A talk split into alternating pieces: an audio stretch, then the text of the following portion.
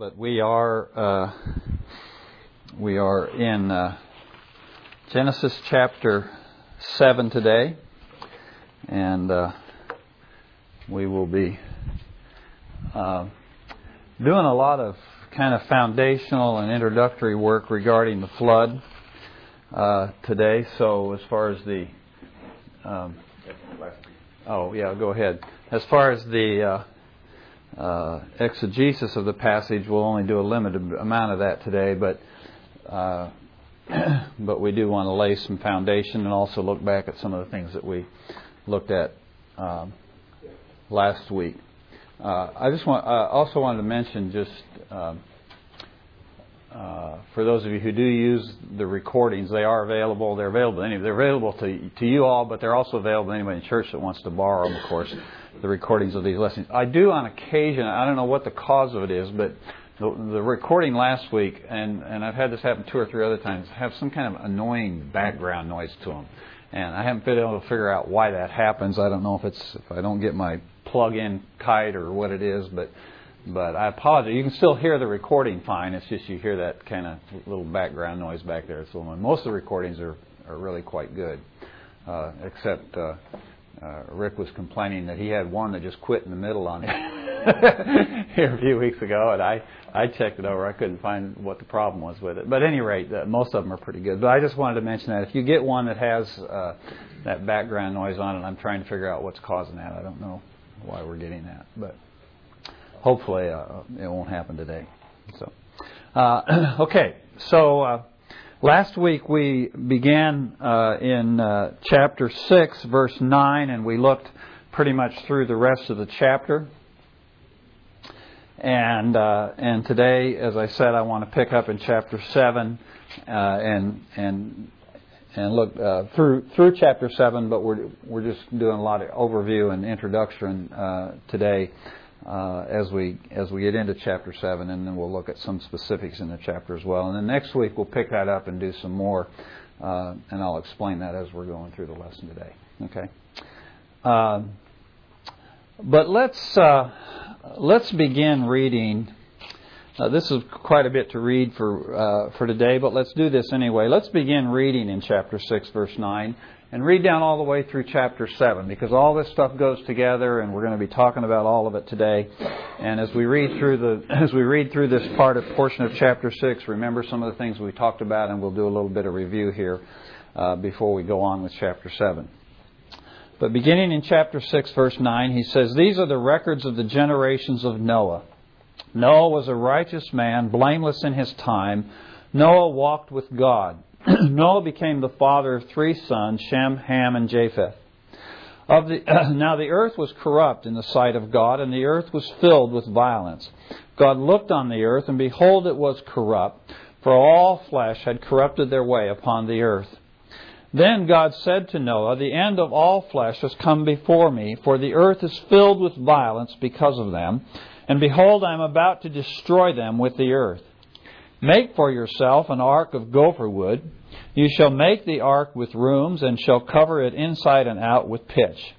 This is how you shall make it. The length of the ark, 300 cubits, its breadth, 50 cubits, and its height, 30 cubits. You shall make a window for the ark, and finish it to, the, uh, to a cubit from the top, and set a door of the ark in the side of it. You shall make it with uh, lower, second, and third decks. Behold, I, even I, am bringing the flood of water upon the earth to destroy all flesh, in which is the breath of life from under heaven. Everything that is on the earth shall perish. But I will establish my covenant with you, and you shall enter the ark, you and your sons and your wife and your sons' wives with you. And of every living thing of all flesh you shall bring two of every kind into the ark, to keep them alive with you. They shall be male and female of the birds after their kind, and of the animals after their kind, of every creeping thing of the ground after its kind, two of every kind will come to you to keep them alive. As for you, take for yourself some of all food which is edible, and gather it to yourself, uh, and it shall be for food for you and for them. Thus Noah did, according to all that God had commanded him, so he did. Then the Lord said to Noah, Enter the ark, you and all your household, for you alone I have seen to be righteous before me in this time. You shall take with you of every clean animal by sevens, a male and his female, and of the animals that are not clean, a male and a, uh, two, a male and his female. Also the birds of the sky by the uh, by sevens, male and female, to keep offspring alive on the face of all the earth. For after seven more days I will send rain on the earth forty days and forty nights, and I will blot out the face from the face of the land every living thing that I have made. Noah did according to all that the Lord had commanded him. Now Noah was six hundred years old when the flood of water came upon the earth. And Noah and his sons and his wife and his sons' wives with him entered the ark because of the water of the flood. Of clean animals and animals that are not clean, and birds and everything that creeps on the ground, there went into the ark to Noah by twos, male and female, as God commanded Noah. It came about after seven days that the water of the flood came upon the earth. In the six hundredth year of Noah's life, in the second uh, month, on the seventeenth day of the month, on the same day, all the fountains of the great deep burst open, and the floodgates of the sky were opened. The rain fell upon the earth for forty days and forty nights. On the very same day, Noah, Shem, Ham, Japheth, and the sons of, uh, the sons of Noah, and Noah's wife, and the three wives of, the, of his sons with them entered the ark. They and every beast after its kind, and all the cattle after their kind, and every creeping thing that creeps on the earth after its kind, and every bird after its kind, all sorts of birds. So they went into the ark to Noah by twos of all flesh, in which was the breath of life. Those that entered, male and female of all flesh, entered as God had commanded him, and the Lord closed it behind him. Then the flood came upon the earth for forty days, and the water increased and lifted up the ark so that it rose above the earth. The water prevailed and increased greatly upon the earth. The ark floated on the surface of the water. The water prevailed more and more upon the earth, so that all the high mountains everywhere under the heavens were covered. The water prevailed fifteen cubits higher than the mount, and the mountains were covered. All flesh that moved on the earth perished birds and cattle and beasts and every swarming thing that swarms upon the earth, and all mankind, of all that was on the dry land, all in whose nostrils was the breath of life, died. Thus he blotted out every living thing that was upon the face of the land, from man to animals to creeping things and to birds of the sky, and they were blotted out from the earth, and only Noah was left, together with those who were with him in the ark the water prevailed upon the earth 150 days. Okay? Well, uh, going back there to chapter 6, uh, beginning in verse 9 and down through the end of the chapter, what do you remember that we talked about last week?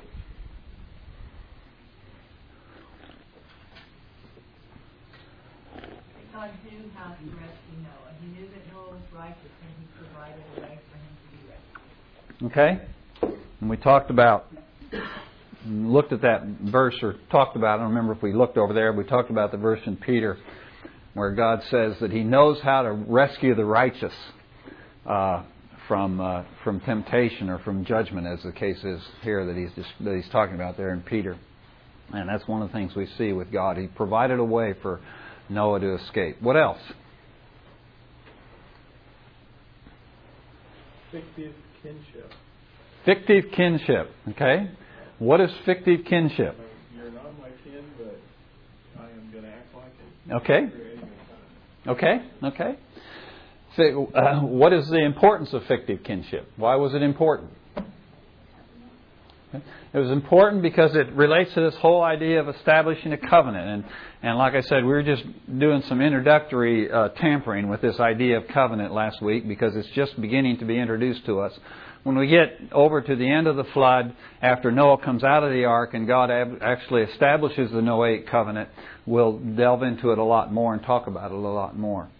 But we talked about the fact that we're we're dealing here with a with a patriarchal tribal society, okay? And so we talked about how everything all relationships and responsibilities and obligations and benefits are somehow connected with family. So if you wanted to establish if you wanted to establish some kind of obligatory or beneficial relationship with somebody who wasn't family, You had to make them family, okay? And so you would establish these fictive kinships, and the way you would do this uh, was through the establishment of a covenant, okay? What else?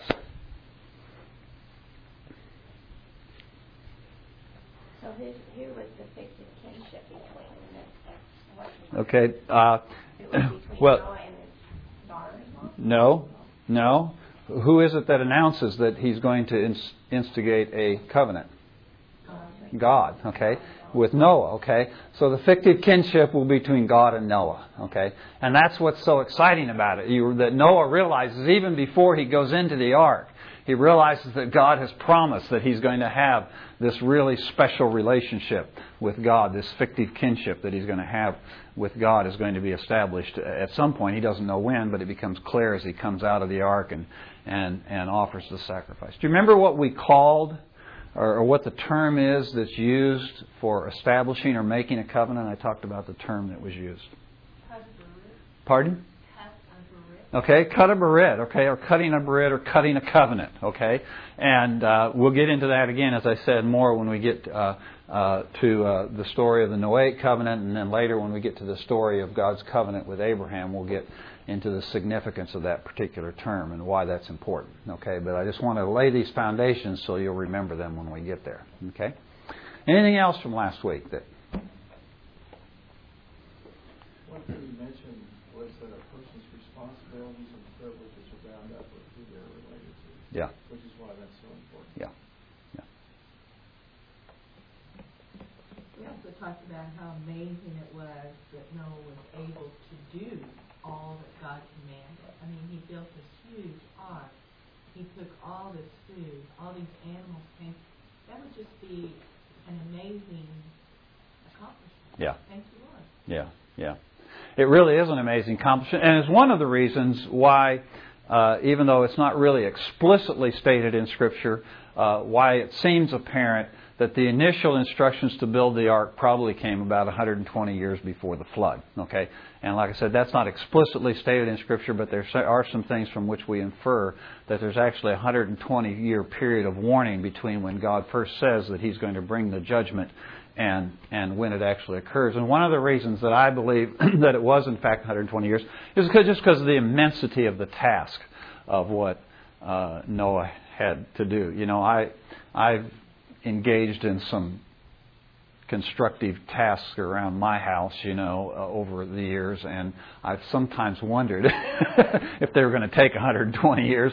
Fortunately, uh, most of them have not as yet taken 120 years. There are some that are still kind of in limbo, but but but you know, I can just imagine what a what a massive chore that is. Here we have a we have a ship, literally a ship, and I understand that there was there, there were no ships constructed of this magnitude until about 200 years ago. So that gives you an idea of the magnitude of this ship 450 feet long and 75 feet wide and, and, uh, and about uh, 40 feet tall. It was just a massive, uh, massive undertaking. So it really is really quite remarkable. Okay? What else?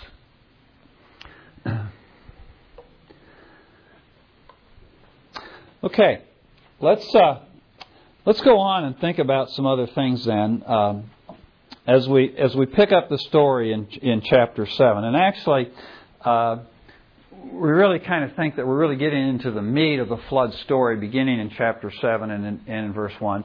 But the flood account really begins clear back there in chapter six. It begins there about verse eleven, where God begins to explain uh, or give the reasons why He's going to judge the the earth and and and how He's going to judge the earth and what Noah's responsibilities are as far as building an ark, and he gives him the instructions to build an ark. So the flood story really begins clear back there in chapter 6. And we talked about the fact that beginning in chapter 6, verse 9, we're actually starting into the third Toledot of Genesis. Okay, we're starting into this third account or this third generation.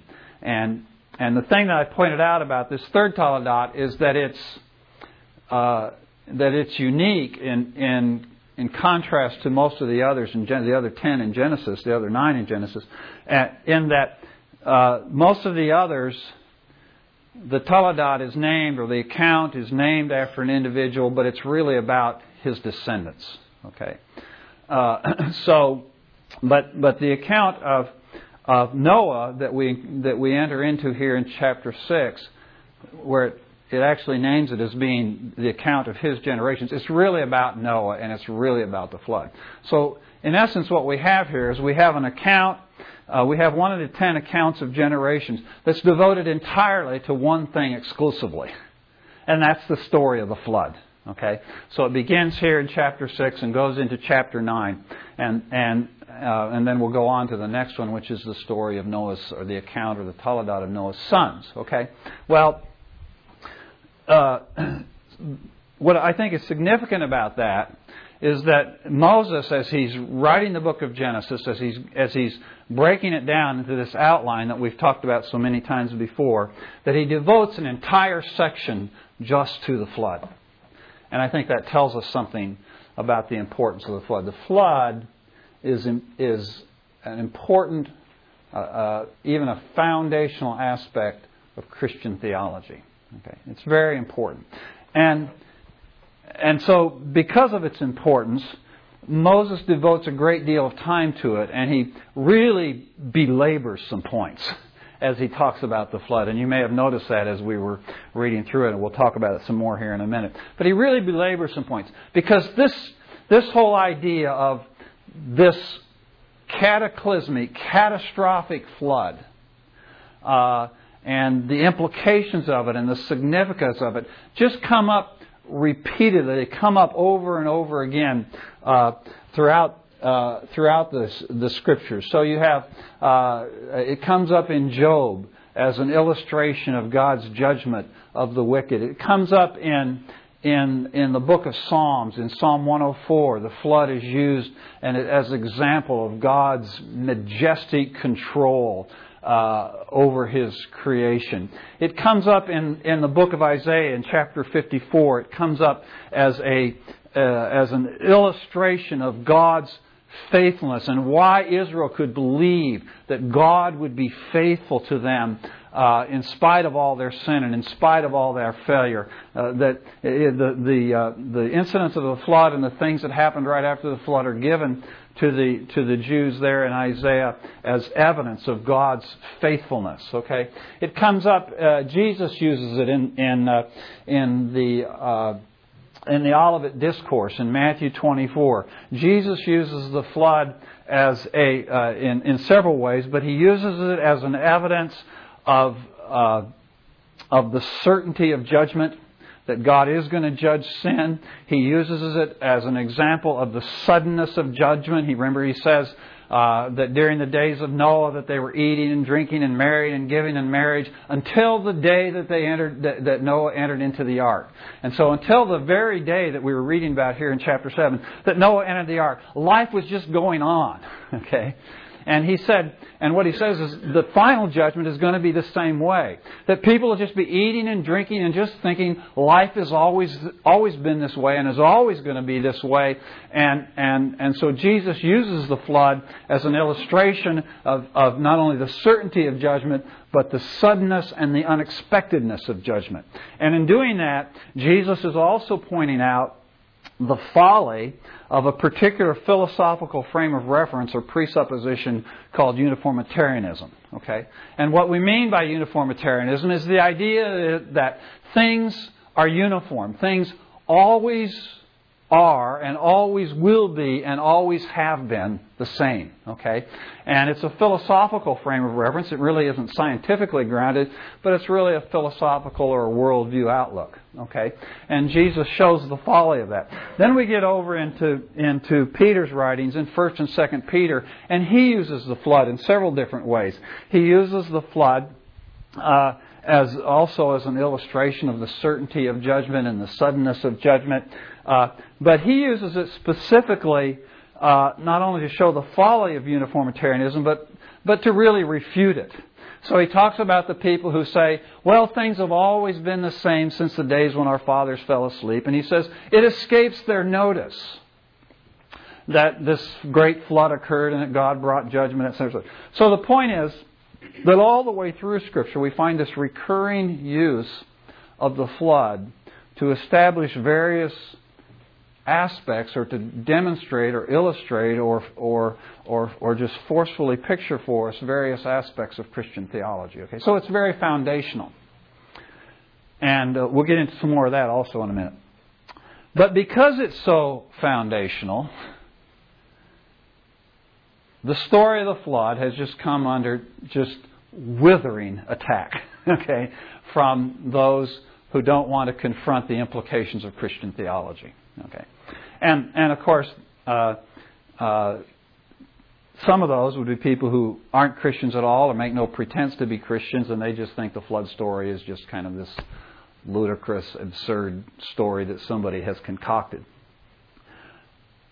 But then you have among people who profess to be Christians or profess to uh, study and, and know the Bible, you also have from them uh, just really vigorous attacks on on the historicity of the flood account, the accuracy of the flood account, and our interpretation of the flood account. Okay, and and and really those those attacks started uh, really uh, in force about oh probably the 18th century, 17th century or so when they really began to attack, and there was a, French scientist that kind of started the whole thing uh, back in about the mid 1700s or whatever.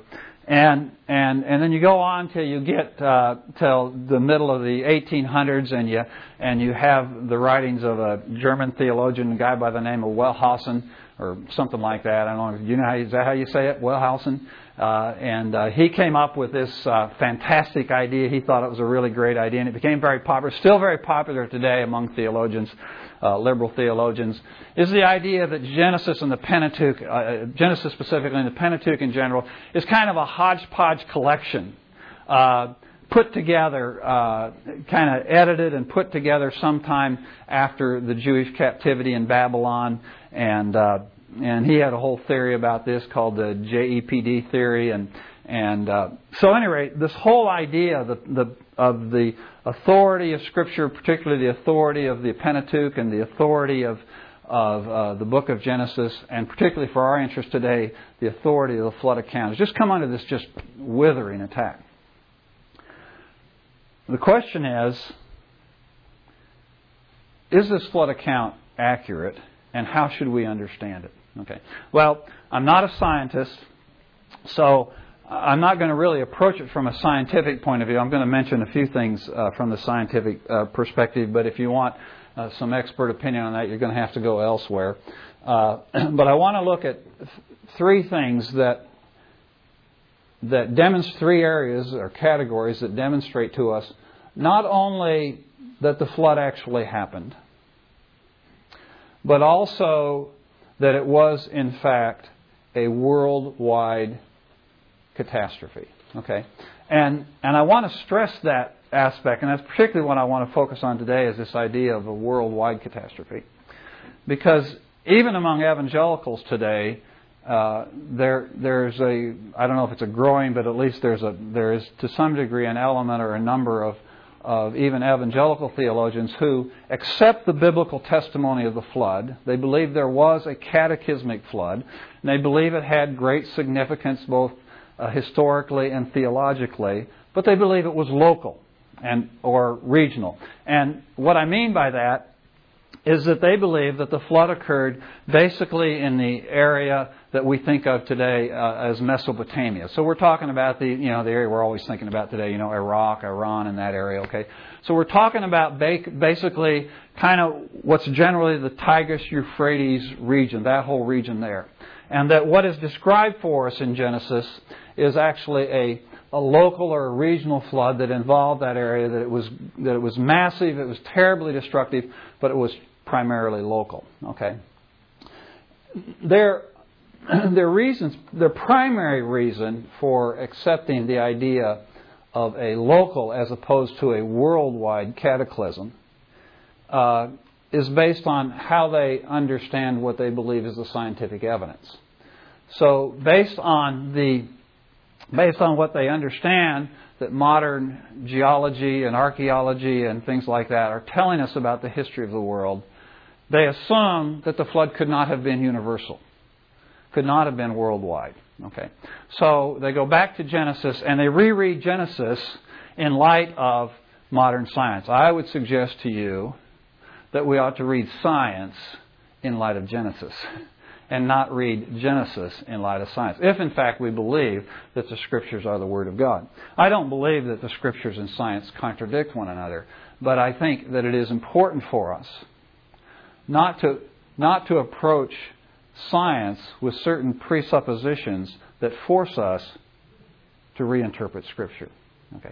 And what I mean by that is a few minutes ago we just talked about this idea of, of uh, a presupposition, a philosophical presupposition of, of uniformitarianism, being the idea that things always have been the way they are now. And, and sp- specifically, we're referring to the whole idea of how the laws of nature and the laws of physics and those kind of things operate. That they have always operated the way they operate today. Okay? And that's uniformitarianism. There's another uh, frame of reference or worldview, though, which is catastrophism. And catastrophism suggests that the world isn't hasn't always been the way it is now, but there have been some in the past there have been some great catastrophic events that change the whole nature of the way things are, okay? And that's the philosophical position I come from. And I am forced to come to that philosophical position because I believe Genesis chapter 1. Okay. Now, actually, what's interesting is that even in the realm of science, this whole idea of uniformitarianism is now coming under question within the last 75 years or so. And, and the thing that's been bringing it under question is what? Pardon? No. What major development started happening towards the early to the middle part of the uh, 20th century that changed the way we view the natural world? Pardon? The theory of relativity and everything that's attendant with that, Einstein and all his buddies. And the idea, what they discovered that was so earth shattering that they didn't know before, when they looked at the whole universe, what did they discover that they realized, whoa, we've got to rethink everything? What did they discover? Much bigger than they thought it was. Okay. Okay, they discovered, pardon? It's expanding. They discovered that the universe is expanding. Okay. And when they discovered the universe was expanding, they went, well, if it's expanding, then we can go back in time. Obviously, it was smaller, and as they dealt with the implications of that, they began to come up with what was called the Big Bang Theory, okay? And and uh, again, I'm not a scientist, and I have serious questions about the Big Bang Theory based on Scripture. That's another issue altogether. But one of the things that the Big Bang Theory did or says is that both space and time at some point began. And before that, there was no space and there was no time. Now, that's catastrophism for you. I can't describe a bigger catastrophe than the Big Bang if, in fact, it really happened. Okay? And so even, even modern science is coming to the conclusion that things are not now as they have always have been. Okay? Now, but the problem is that much of geological science is based on this pre, still based on this presupposition of uniformitarianism. Okay? But I would suggest that if we if we at least hold that presupposition at least tentatively or gently and allow for the possibility of catastrophism, that as we examine the scientific evidence, we may discover, and in fact, there are many scientists who believe we do discover, uh, a great deal of evidence for a worldwide cataclysmic, cataclysmic flood. Okay, and some of these things. I'll just mention, like I say, I'm not a scientist. If you want the real authority on this, you're going to have to talk to somebody else. But I'll just mention two or three things that I've come across that have really fascinated me. And and uh, one one uh, phenomena that they run into in geology and archaeology uh, and uh, or paleontology is is the um, is the existence of, uh, and I, I don't know if I'm pronouncing it right here, but ossiferous fissures. Okay? And these ossiferous fissures are what they sound like. They're these really quite large fissures or, or, or just gaps or, or like caverns or whatever in the surface of the earth. And they typically occur in higher elevations. So they occur in you know, in like in, in like if if they occur in say an area that's generally a, a, a plain area or something, they'll be kind of on a high hill or something or something. And there'll be this like this rend in the earth or this fissure in the earth. And they find in some of these ossiferous fissures, they find massive, in some cases thousands or tons of animal bones in these fissures, always in these high up places. Okay. And what's fascinating is is that it's a hodgepodge of animals. It's not just one kind of animal. But they'll find in these fissures just, just dozens of different kinds of animals, including animals that typically we think of as don't get along together. they don't coexist, okay? So you would have you would have uh, animals of prey and, and, and, and, and then you would have the animals that they prey upon. So all their bones all intermixed in these fissures, and they find these in these high up places in these fissures of the earth, all over the world. And the question is, why? Why would you find all kinds of animals who obviously died together, their bones are all intermixed together, who died together in these high elevated places, animals who would typically you would never find in the same proximity together. Why would you find them there? Well, if you're not forced by uniformitarianism to conclude otherwise, you might go, that could be evidence for a great cataclysmic, cataclysmic flood, right? Uh, another interesting uh, example from science is the discovery uh, particularly in Siberia, this happens in other places, but particularly in Siberia, they have discovered, and, and you've read about this, you've seen stories of these massive mammoth animals, okay, that they have found, the mammoths. And you see pictures. They look like elephants, but they're much bigger than elephants. They're just huge, okay. And they have found some of these dudes standing upright.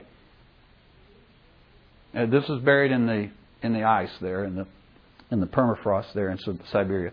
They have found them standing upright with all the hair still on their bodies, the food still in their stomachs, their meat so well preserved that modern wolves and dogs, when they find them, and after they thaw out, will go and eat the meat.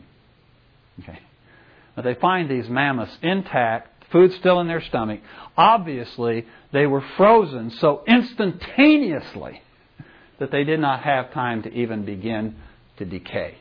Okay, and we find these in Siberia. Obviously, uh, obviously, some evidence of some kind of worldwide cataclysmic event that happened so suddenly that these animals didn't even have time to fall over. Okay, well. Uh, and then there are, there are various, and, and, this gets into areas of geology that I don't understand, but it, there are various evidences from geology, the way sediments are laid down and things like that, which you can study about and you can look at. But anyway, what I'm suggesting to you is that, is that once you look at the evidence, acknowledging the possibility that the world has not always been, that the laws of nature and physics, etc., have not always operated identical to the way they do today, once you allow for that possibility and then look at the evidence that's out there, you see uh, that there is a great deal of evidence that can be interpreted uh, from the uh, interpreted to indicate uh, a worldwide cataclysmic flood. Yes. Have you looked at Mount St. Uh, no, I've never seen it.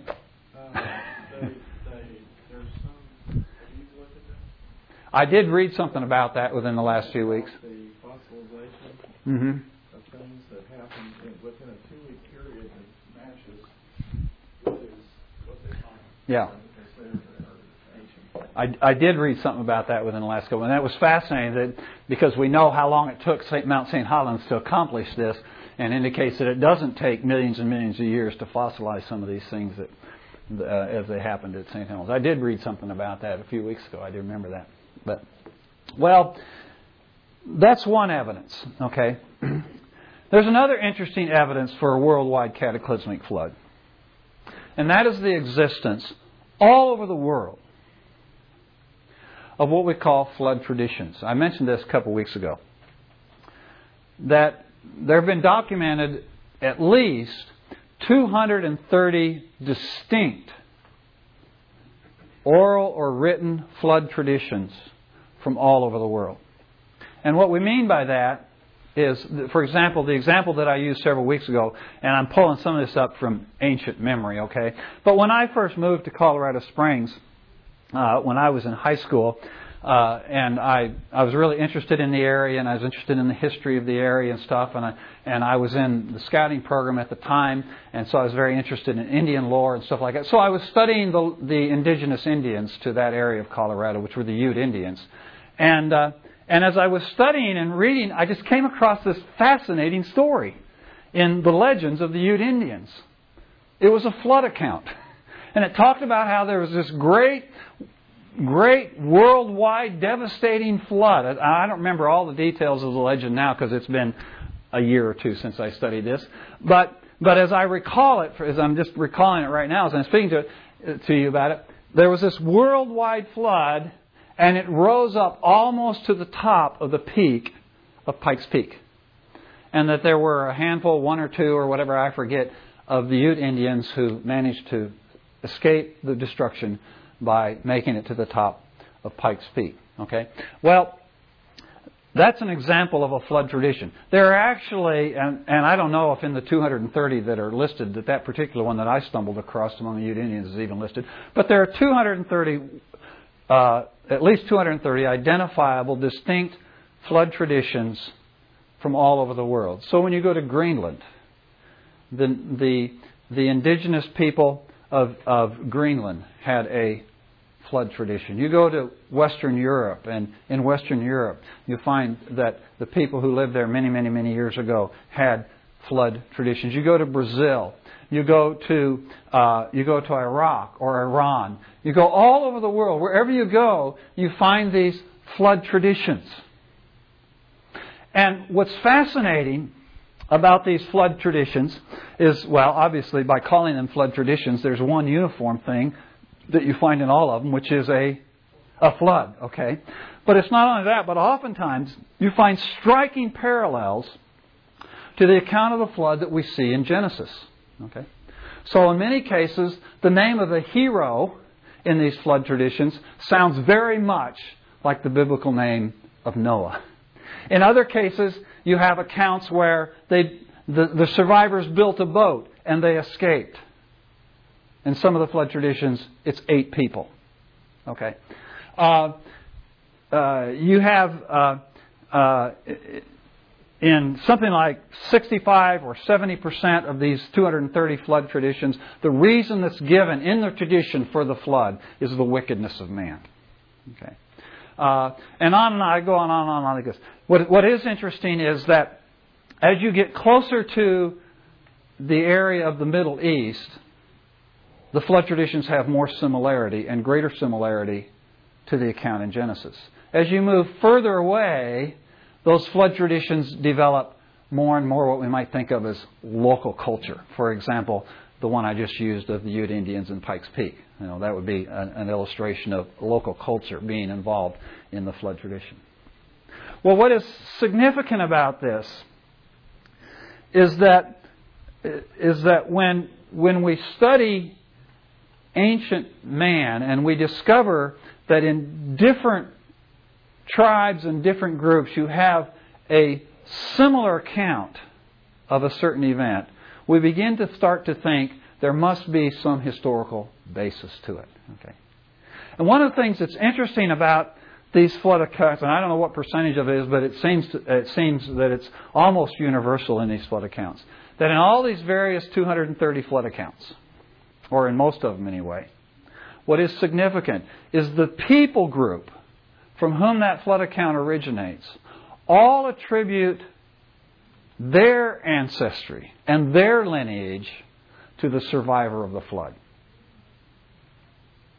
Okay? So what I'm suggesting to you is that all over the world, wherever you go, all over the world, you find these various people groups who have these flood traditions, and they all say, We're here today because our ancestor survived the flood because he was righteous. Sounds familiar, doesn't it? Sounds familiar. Now, if in fact the flood was only local, how do you account for all these flood traditions all over the world? Okay. If in fact the flood was only local and only included basically the Mesopotamia region, then how do you account for the fact that, that people who did not live in Mesopotamia at the time not only have a flood tradition, but attribute their survival, attribute their lineage to the survivor of the flood in Mesopotamia? Okay. Well, really, I think the only way to really explain that is to understand that all of these flood people do, in fact, trace their lineage back to the survivor of the flood. And that all over the world, everyone else, however far population had spread by this point, we're, we're at least 2,000 years removed, or approximately 2,000 years removed or more from creation, uh, that uh, people have, however far people have spread, that everybody on the face of the earth died. Okay. Well, so we have science, scientific evidence, and we have the evidence of the traditions, uh, these flood traditions, but I would suggest to you that those are only secondary evidences. The primary evidence for me that there was a worldwide cataclysmic flood is the testimony of Scripture. And as I read the Scripture, over and over and over and over again, I see very clear evidence in Scripture for this idea of a worldwide cataclysmic flood. And I listed a number of them down, and I'm going to go through them, uh, through some of them for you because I want you to think about them. Okay, uh, I've got I think about a dozen or so here, if I can find them here in my notes. Uh, here we go.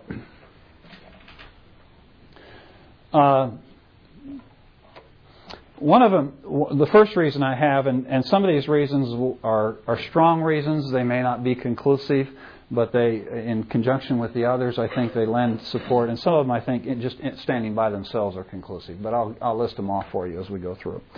Uh, and then I want to talk a little bit more about the structure of the passage, and, and we'll break up. But uh, the first one I have here is that throughout the flood account, beginning uh, just in the passage we've read so far. So I'm not including chapter 8 or chapter 9, okay, which also includes uh, part of the flood account. But just in the part we've looked at so far, beginning in Genesis chapter 6, verse 11, and down through the end of chapter 7, we have a number of universal terms. Okay, so we have, I think something like 23, 24 times in the passage in a, in a, in a, in a, section of 32 verses or so, uh, about 23, 24 times, we have terms like all, every, every, everything under the heavens, all of creation, everyone, everything. Over and over and over again, you see universal expressions like that. Okay. Now, uh, in fairness, those who argue that the flood was not universal, that it, those, and I'll just talk here about about people who, in general, believe the Bible and are Christians and love the Lord, but who believe that the flood was local rather than universal. Their explanation is that uh, that there are places in Scripture where it is clear that universal terms aren't really intended, and we can tell from the context, to be taken absolutely universally. Okay. Uh, and I meant to jot down some examples for this in my notes so I could cite some for you, but I, I, I forgot to do it. So uh, uh, if you want those, I'll have to come up with them. But there are some examples. So, for example, today, uh, as an example of how that might happen today, we might say something like, well, OU won its football game against Baylor yesterday, and, and all of Norman is really excited about that. Yeah. Well, yeah, it's a general term, applies to the vast majority of people in Norman are probably happy about that.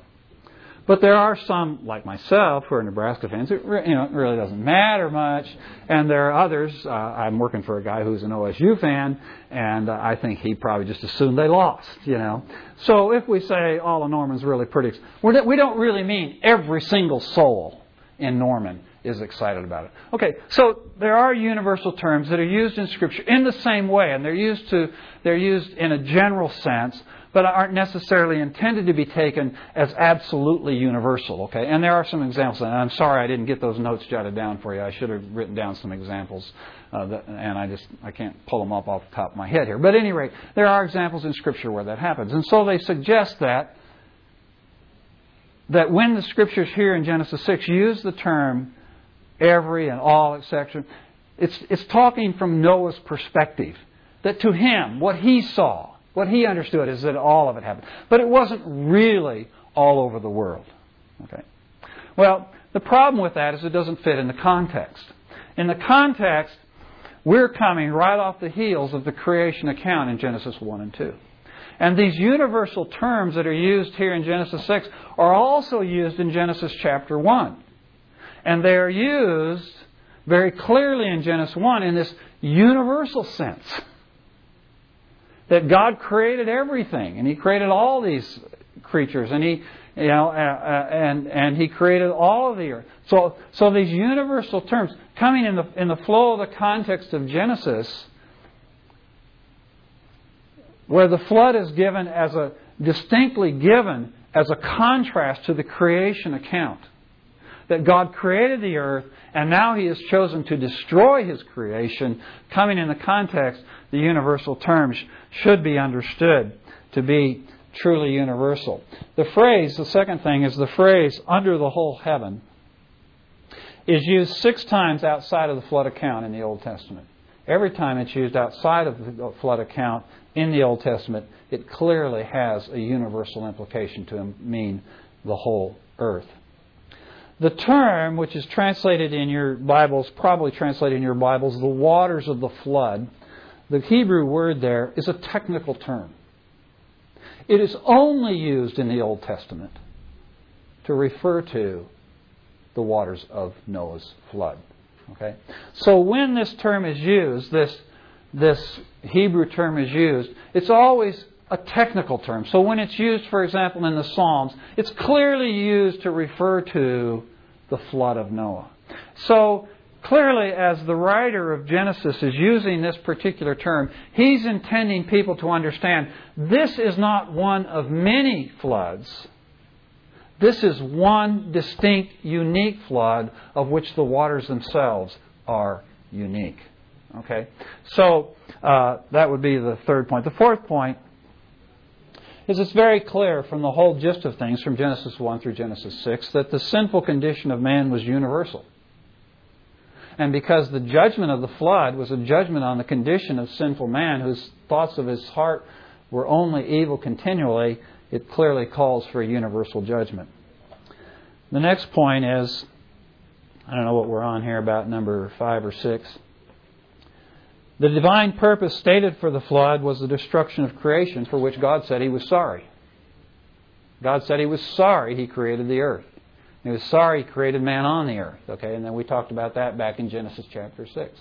That's the stated reason for the flood. If that's the stated reason for the flood, why does God only destroy a tiny fraction of the creation He says He's sorry to make? The next point is that the genealog- genealogical lines of all the nations are traced to Noah and his three sons. So we get to Genesis chapter 10. When we get to Genesis chapter 10, we'll see that. That Genesis 10 clearly traces the genealogical lines of all the population of the earth back to the three sons of Noah. Okay? Uh, so obviously there were not other survivors or people who avoided the flood. The next point is he says that the flood topped the mountains by 20 feet. Ararat itself is over 16,000 feet tall. And the ark landed somewhere on Mount Ararat, towards the top of Mount Ararat. If, in fact, they have indications of the existence of Noah's ark, uh, it's somewhere around the 13,000 foot level. Yes, sir. And if the flood was only local, why the need for an ark? Well, you're getting ahead of me, Rick. You're getting ahead of me. One reason at a time. okay, good point. Good point. Uh, so we have a we have a flood that goes over 20 feet over the top of the mountains, which is roughly the draft of the ship, the draft of the ark. Yes, sir. And it doesn't just crest there. I mean, it says in verse 24 the. There you go. You guys keep getting ahead of me. You're right. That's my next one. The waters prevailed for 150 days. Now, how many floods have you known where the water was over the top of the mountains and stayed there for 150 days in a local flood? Okay. I mean, even Katrina, the water didn't stay around that long, right? Okay. So obviously, the water stayed for a very, very. That's that's the time that it prevailed. Okay. Then he starts talking about the abatement, and the abatement takes a considerable period of time after that. So the water just stayed there for 150 days. Okay, so uh, that would be uh, another evidence of a worldwide flood. If you have that massive amount of water and it stays there for 150 days, it's obviously covering the entire globe. Okay. Then the next question is if only the animals in the Mesopotamian region were to be rescued, only the species which are indigenous to the Mesopotamian region were to be rescued, why build an ark so gigantic? This is a massive structure, as we talked about. 450 long, feet long, 75 feet, feet wide, 40 feet tall, three decks. yeah, yeah, it's huge. I, you know, I don't know how it compares to a modern aircraft, but it's quite large. Okay, and the question is, why is such an ark necessary if you're only rescuing those animals which are indigenous to the Mesopotamian region? Okay. Well, but then the next question comes up. Uh, Rick's question was, why build an ark at all? I mean, when a flood comes today, what do the animals do? They escape. They go for high ground. And, and if in fact all of them in the region perish, so what? The ones outside of that region or outside of that locality, they just come back in and fill it in. Okay? So, God's instruction to build an ark in order to save all these animals, I mean, He could have just told them, build a raft so you can float on it, right? You don't need an ark to save all these animals. Okay? Well, but then the question is, why does he even need to tell Noah to build a raft? In other words, Remember last week we talked about how God said in Peter, He says that God knows how to save the righteous from temptation, and He uses two illustrations. Remember what the two illustrations were that He uses there in Peter? One of them was Lot. One of them was Lot, and the other was Noah. Noah and the flood, right? Okay. How did He rescue Lot? He helped him escape. Why? Because it was a local catastrophe. It was Sodom and Gomorrah in that area right around Sodom and Gomorrah. So he sends the angels in, he grabs Lot by the hand, and he drags him out of the region. Now, Noah had 120 years.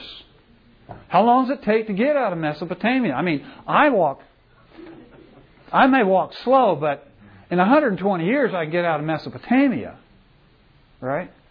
So, why in the world does God even instruct Noah to build an ark. If he wants to save Noah and his family, just tell him to go to Canaan, go to Russia, go to China, go somewhere. Why stay where you are and build an ark? And I don't even have the yes, uh, Art. I, I wanted to add to the evidence here. I don't know how many people have been in Dinosaur National Park. It's I haven't. Corner, Colorado, and Uh-huh. Utah. Uh, they there were so many dinosaur bones washed into this one bend in the old riverbed that they actually built a museum on top of it. and the interesting thing is, all those bones were washed there. I can't think of the word. It's not erosion. It was much faster than erosion. It's another geologic term. But uh, I mean, it's massive. And there's dozens of species right in one crook in the river. And uh, the, even the the professionals there say they were washed here suddenly. So that's, that's, There, that's great. That's a good illustration. That's where Anthropologists do that. That's good. Well, we come down now in my list here to the last couple things, and I think this really comes to the crux of the issue. and that is the covenant rainbow that God gives in uh, at the end of the flood. The covenant rainbow that God gives is made to all the earth based on what has just transpired. So when God makes His covenant, that eventually we'll study the Noahic covenant when we get to that, that he, as He makes that covenant, He makes that covenant with the whole earth based on what has just transpired. And you'll remember, my last point, you'll remember that one aspect of that rainbow covenant was what? That God would what? He would never do this again. One of the interesting arguments that the people who talk about a local flood use, one of the evidences they use, is that the Mesopotamian region is known for these massive floods that until um, the development of modern technology and dams and things used to ravage the Mesopotamian area regularly. And so they say, well, it's only natural to assume that this was one of these massive floods that used to ravage the Mesopotamian area. And in acknowledging that, they are suggesting that God has lied and not kept his word. Because if, in fact, God said, What I have just done, I will never do again as long as the earth exists, then God's promise has not been kept.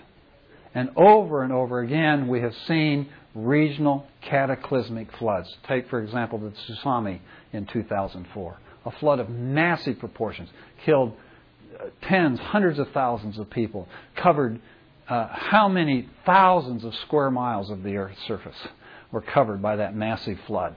Okay? And that's only one example of numerous catastrophic local and regional floods that we have had since the day God said, I won't ever do this again. And so, really, what it comes down to, and to me, that last argument in itself stands by itself. Without any of the other arguments, that argument itself is is, God, is God's Word true? And the Scriptures, as we as pointed out earlier, the Scriptures make a point of saying in Isaiah 54, just as I promised that I would not flood the world again, I will not do to you what I have done to you in the past. He's saying to Israel. He's making a promise to Israel based upon the promise that he made to Noah at the end of the flood.